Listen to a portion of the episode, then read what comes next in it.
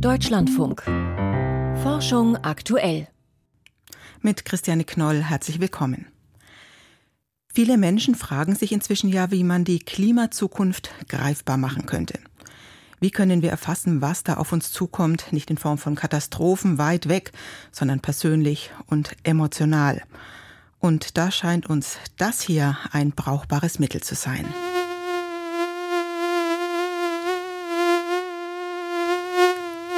Mücken oder noch besser Stechmücken und die Vorstellung, dass sie uns bald noch mehr belästigen als bisher schon. Ohne strenge Winter überleben immer mehr Stechmückenarten nördlich der Alpen und damit steht das Einfallstor auch für ein paar neue fiese Krankheiten offen. Chikungunya zum Beispiel oder Dengue. Stechmücken übertragen etliche gefährliche Krankheiten und da ist es ratsam, ein Auge auf die Tiere zu haben. In Deutschland gibt es dafür seit mehr als zehn Jahren Mückenmonitorings. Die neuesten Ergebnisse hat sich mein Kollege Joachim Butte bei der Tagung der Deutschen Gesellschaft für allgemeine und angewandte Entomologie in Bozen erklären lassen.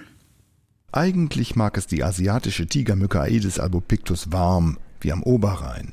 2022 haben Forscher aber gezeigt, dass sie in einer Berliner Kleingartenanlage in Treptow-Neukölln überwintert hat. Berlin ist somit jetzt die nördlichste Lokalität, die mit einer Etablierung von asiatischer Tigermücke besiedelt ist. Der Fund stammt aus dem Mückenatlas, für den Menschen Stechmücken fangen und einsenden können. Dorin Werner vom Zentrum für Agrarlandforschung in Müncheberg arbeitet federführend an dem Projekt. Die asiatische Tigermücke hat ein paar unangenehme Eigenschaften, sagt die Insektenforscherin ganz platt gesagt ein penetranter, kleiner, fieser Stecher. Und die Leute sind wirklich genervt, wenn sie mitten in so einem Populationsgebiet leben, weil sie rund um die Uhr angeflogen werden und wirklich belästigt werden. Damit nicht genug, sagt Helge Kampen. Er ist Geschäftsführer der Nationalen Expertenkommission Stechmücken als Überträger von Krankheitserregern am Friedrich-Löffler-Institut auf der Insel Riems. Die asiatische Tigermücke ist ein hocheffizienter Überträger von vielen Krankheitserregern.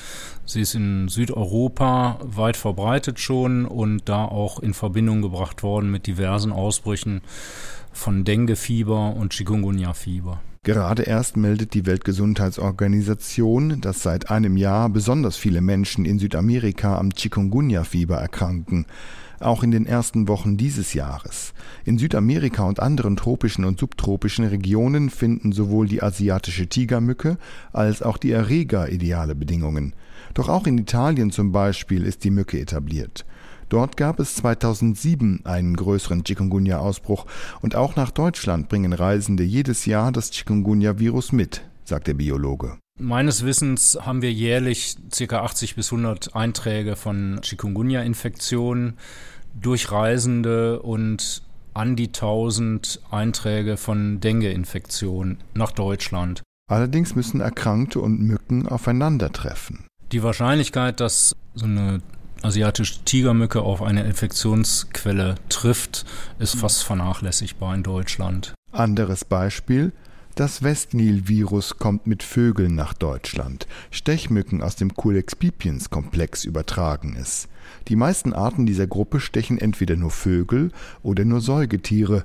Sie sind harmlos. Vor allem im Spätsommer vermehrt sich eine solche Stechmückenart, die Vögel und Menschen sticht und den Erreger übertragen kann, so wie 2018 in Deutschland. Die meisten Fälle verlaufen problemlos, sagt Helge Kampen. Wir haben tatsächlich 2019 den ersten tödlichen Fall einer Westnil-Virus-Infektion bei Menschen gehabt. Das sollte uns ein Alarmsignal sein. Wir werden zukünftig in Deutschland mit dem Westnil-Virus zu tun haben und uns darum kümmern müssen, dass nicht weitere Menschen daran sterben. Impfungen gibt es weder gegen das Chikungunya noch gegen das Westnil-Fiebervirus. Darum ist entscheidend, Stechmücken von den Menschen fernzuhalten, ihnen also die Brutmöglichkeiten zu nehmen. Das müsste auch in Berlin geschehen, um die asiatische Tigermücke zu bekämpfen, sagt Dorin Werner. Allerdings ist nach unserem Kenntnisstand bisher weder eine Bekämpfung begonnen worden und es wäre dringend notwendig, um die asiatische Tigermücke in Berlin zu eliminieren, müsste man wirklich ein professionell aufgestelltes Bekämpfungsszenario initiieren und wirklich flächendeckend in dem gesamten Gebiet der Kleingartenanlage und der Randbereiche schauen, wo die Mücke wirklich etabliert ist, beziehungsweise wo Brutstätten sind und ganz kategorisch durchgehen und die eliminieren. Hat sich die Tigermücke erst einmal festgesetzt, ist es auf lange Sicht viel teurer, sie in Schach zu halten, warnen die Fachleute. Joachim Butte war das unter anderem mit Erkenntnissen zur Berliner asiatischen Tigermücke. Fieber, geschwollene Lymphknoten, schmerzhafte Hautveränderungen und überhaupt Schmerzen. Das sind die Symptome von Mpox, früher Affenpocken, die wir hier in Deutschland im letzten Jahr zum ersten Mal kennengelernt haben. Inzwischen ist die Zahl der gemeldeten Mpox-Fälle stark zurückgegangen. Doch vor einigen Tagen hat die Weltgesundheitsorganisation mitgeteilt, dass sie den internationalen Gesundheitsnotstand trotzdem nicht aufhebt. Über die Hintergründe habe ich vor der Sendung mit Gerhard Falkenhorst vom Robert Koch Institut in Berlin gesprochen. Herr Falkenhorst, in Deutschland gibt es inzwischen fast keine Fälle mehr. Wie haben sich die Infektionszahlen international entwickelt? Ja, also in Deutschland sehen wir ja wirklich einen drastischen Rückgang der Fallzahlen. Wir hatten äh, den Gipfel Mitte Juli, da gab es zwei Wochen mit jeweils über 400 neuen Fällen in einer Woche. Und äh, wie Sie schon sagten, in letzter Zeit äh, ist es sehr stark zurückgegangen. Seit Mitte Oktober sehen wir im Schnitt nur noch zwei neue Fälle pro Woche. Das ist also wirklich in, auf Deutschland bezogen eine sehr positive Entwicklung. International ist es ähnlich. Ähm, es gibt international äh, inzwischen 86.000 Fälle und in den letzten beiden Wochen wurden nur 100 beziehungsweise 250 neue Fälle berichtet. Also man sieht weltweit einen Rückgang, der teilweise aber etwas später war als in Deutschland. Warum bewertet die WHO den Mpox-Ausbruch dann weiter als internationalen Gesundheitsnotstand? Ich kann natürlich nicht für die WHO sprechen, aber ich kann das schon nachvollziehen, äh, weil es einfach eine Situation ist, die noch ziemlich viele Ungewissheiten birgt. Wir haben im Moment diesen äh, Rückgang der Fallzahlen, aber wir wissen nicht, wie es weitergehen wird. Und was das Risiko einfach ist, ist, dass äh, dadurch, dass sich das Virus jetzt eben seit dem letzten Jahr so stark von Mensch zu Mensch überträgt, dass es auch zu einer Anpassung des Virus kommen könnte. Wir haben das ja bei SARS-CoV-2 sehr drastisch erlebt. Und ich denke, die Alternative, den, den Gesundheitsnotstand jetzt für beendet zu erklären, das wäre ein sehr problematisches Signal im Sinne einer Entwarnung gewesen. Das wollte die WHO wahrscheinlich auch vermeiden.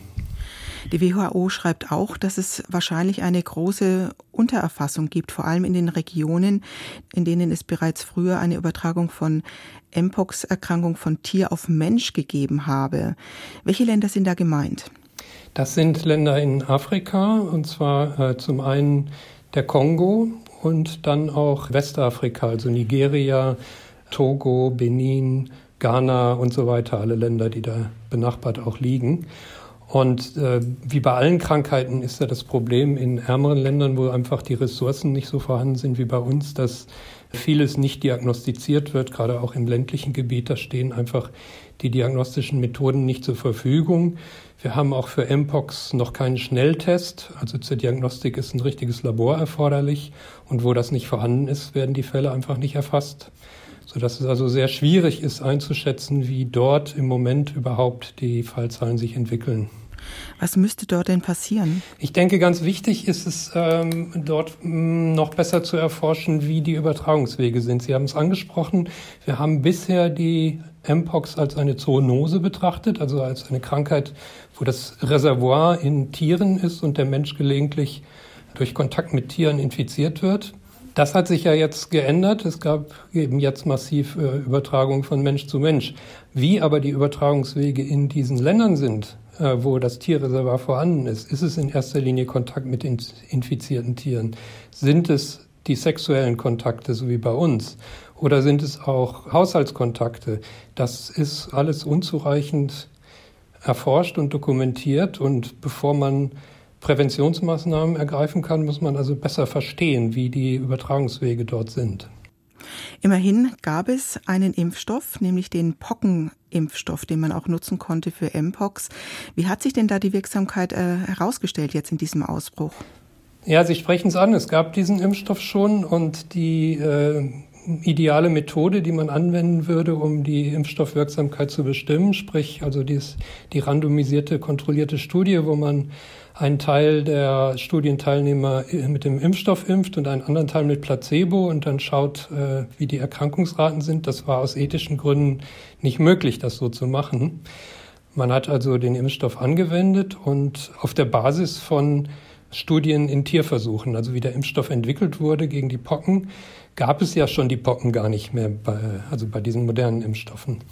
Das heißt, man konnte nicht die Wirksamkeit gegen die Krankheit wirklich beim Menschen ermitteln. Man hat Tiere geimpft und hat die dann mit Pockenvirus infiziert und geschaut, wie gut die Impfung schützt. Und man ist da auf Werte in der Größenordnung von 85 Prozent gekommen. Ob sich das jetzt so ohne weiteres auf den Menschen übertragen lässt, ist fraglich. Und wir versuchen das auch hier am Robert Koch Institut zu untersuchen, indem wir also den Impfstatus von Fällen, die auftreten, dokumentieren und die Impfquote in der Bevölkerung versuchen zu erfassen. Ähm, allerdings haben wir da jetzt das Problem, dass durch die wenigen Fälle, die jetzt im Moment auftreten, es länger dauern wird, bis wir ausreichend Patienten zusammenbekommen, um da äh, eine gute Aussage machen zu können. Das heißt, wir haben noch keine belastbaren Zahlen zu Wirkung und Nebenwirkung, vermute ich auch. Ne? Nebenwirkung wird wahrscheinlich dann ein ähnliches Problem sein. Na, die Nebenwirkungen sind relativ leichter zu erfassen, weil ja doch jetzt äh, viele tausend Menschen geimpft worden sind und auch Nebenwirkungserfassungen durchgeführt wurde. Und außer den üblichen, die man so kennt von allen Impfstoffen, lokale Schmerzen, lokale Rötung, lokale Schwellung, hat sich da nichts besonders Besorgniserregendes gezeigt. Also die Verträglichkeit ist gut. Das bedeutet, es wäre eigentlich wünschenswert, dass dieser Impfstoff global zur Verfügung steht, zu erschwinglichen Preisen. Auf jeden Fall. Klar, eine weitere Problematik ist natürlich nur, wen will man impfen? Also ist es jetzt, äh, es erscheint im Moment nicht notwendig, die gesamte Bevölkerung zu impfen. Ähm, wir haben ja in Deutschland oder in Europa auch die Zielgruppe klar definieren können. Das sind Männer, die wechselnde Sexpartner haben, männliche. Und wie ich eben schon sagte, man muss halt dann in jedem Land gucken, wie sind die Übertragungswege, wer ist gefährdet und wer sollte deshalb geimpft werden aber der Impfstoff steht eben noch gar nicht überall zur Verfügung. Das heißt, das wäre eine nachgelagerte Frage. Richtig, ja. Und es gibt natürlich für die Routineimpfung gibt es etablierte Mechanismen, wie auch ärmere Länder unterstützt werden seitens UNICEF oder Gavi, also der Global Vaccine Alliance, wo es also äh, Finanzierungsmechanismen gibt, um auch ärmeren Ländern Impfstoffe verfügbar zu machen. Das sind dann die Routineimpfstoffe wie gegen Tetanus, Kinderlähmung, Keuchhusten, Masern und so weiter und so weiter. Und ich könnte mir schon vorstellen, dass man in diese Mechanismen dann auch den Impfstoff gegen die Mpox integrieren könnte. Welche Maßnahmen sollten denn in Deutschland beibehalten oder intensiviert werden? Ich denke, an erster Stelle steht hier die Prävention. Also wir haben ähm, in Zusammenarbeit mit, mit den Community-Organisationen, wie wir sie nennen, also den Organisationen wie Deutsche AIDS-Hilfe, äh, Berliner AIDS-Hilfe und ähnliches, haben wir, das Robert-Koch-Institut und auch die Gesundheitsämter schon bisher gut zusammengearbeitet und Informationen für die Zielgruppe bereitgestellt. Das muss fortgeführt werden, damit auch hier diese äh, Erkrankung nicht in Vergessenheit gerät.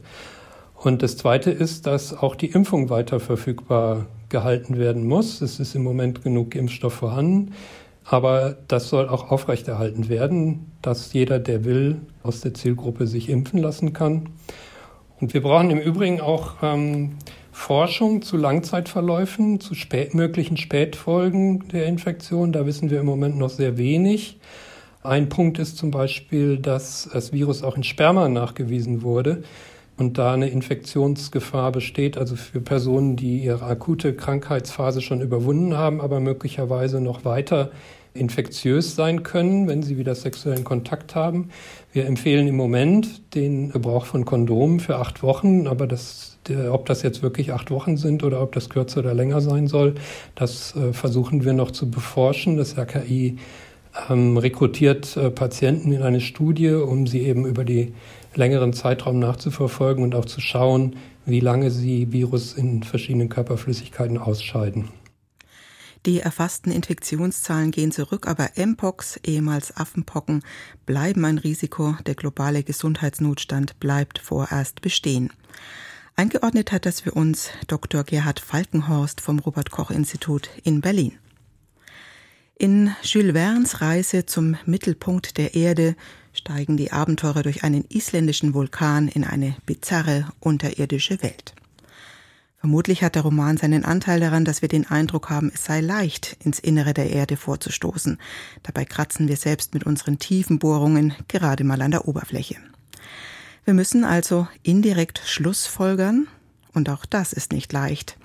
Aber heute lernen wir wieder was dazu. Der innere Erdkern ist noch gar nicht der innerste Erdkern.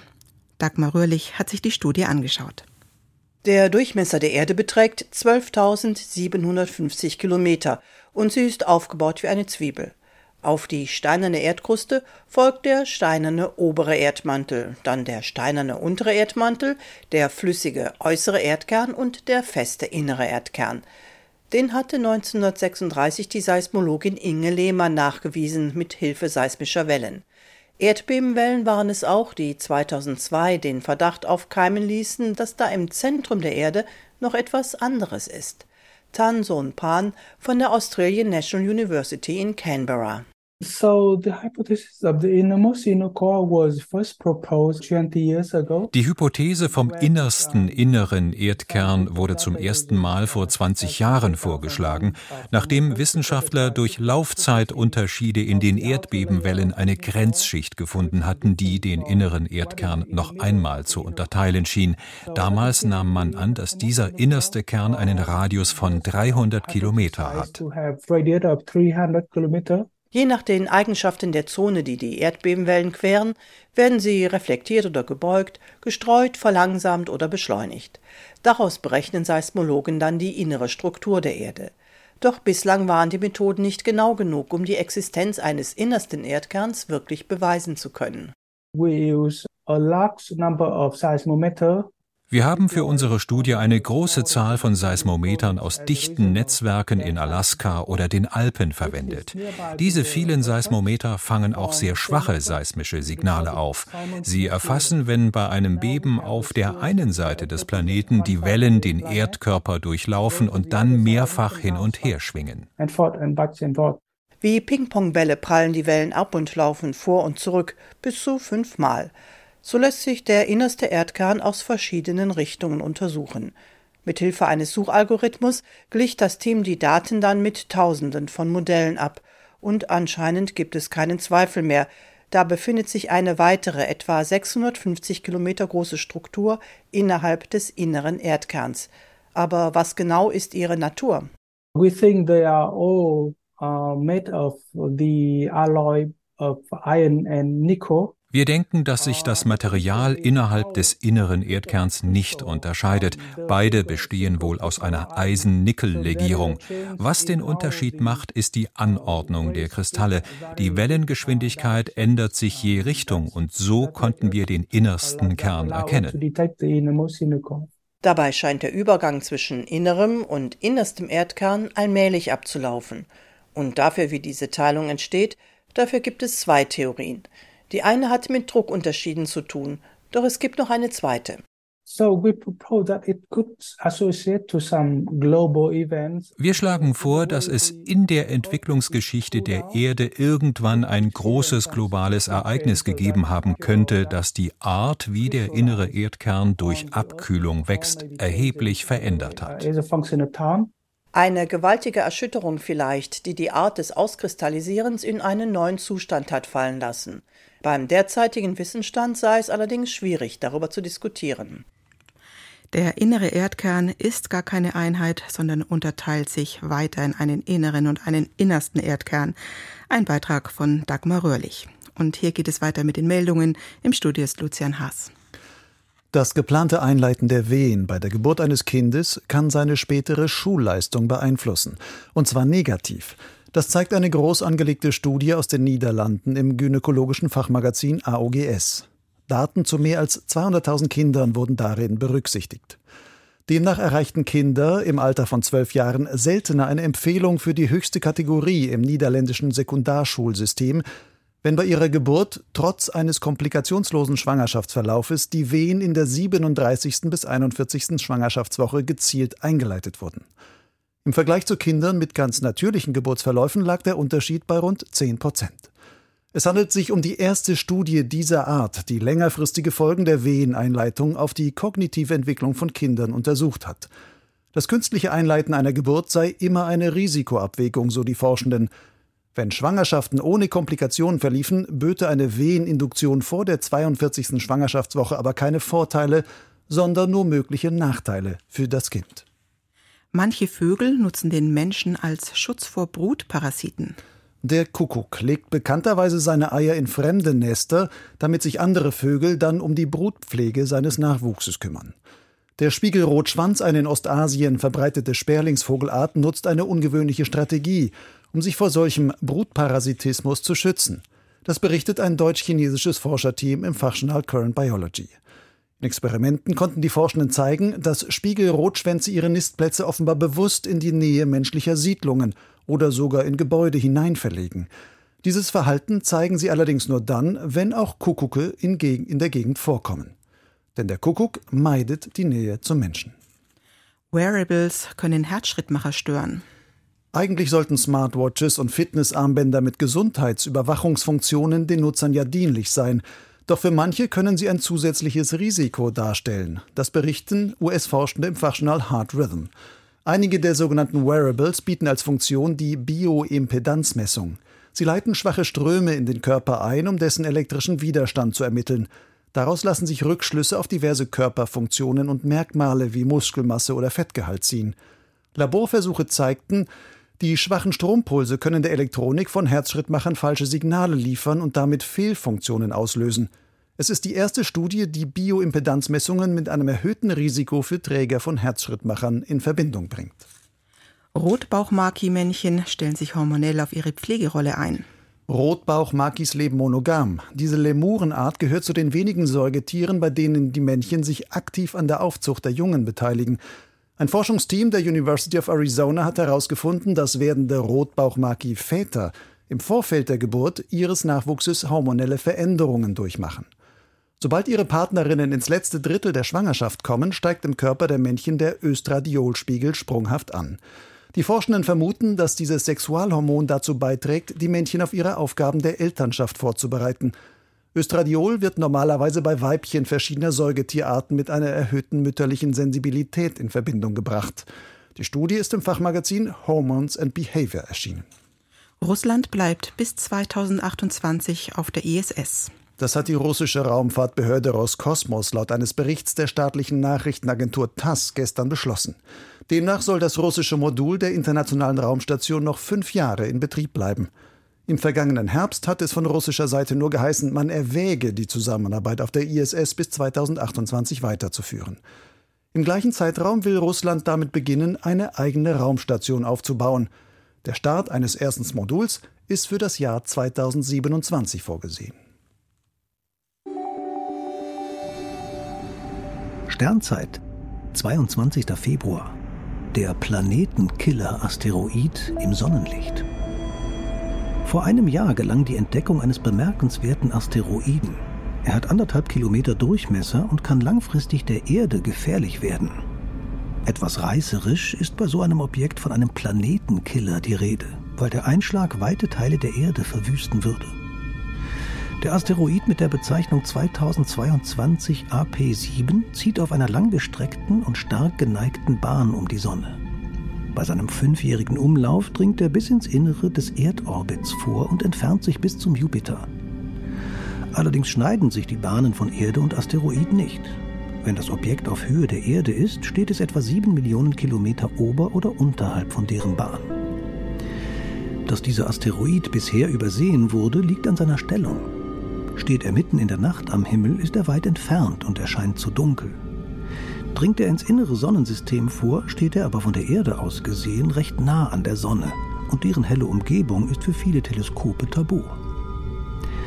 Der Asteroid war bei seiner Entdeckung nur 45 Winkelgrad von der Sonne entfernt. Er war ein Beifang des Dark Energy Survey. Dieses Beobachtungsprogramm untersucht die hypothetische dunkle Energie im Universum. Derzeit geht von diesem Asteroiden keinerlei Gefahr aus. Aber im Laufe der kommenden Jahrhunderte könnten engere Begegnungen mit dem Planeten Mars seine Bahn deutlich verändern. Wie die Entdeckung zeigt, sind noch längst nicht alle Objekte erfasst, die der Erde um die Ohren fliegen können. Das war Forschung aktuell für heute. Am Mikrofon verabschiedet sich Christiane Knoll. Danke fürs Zuhören.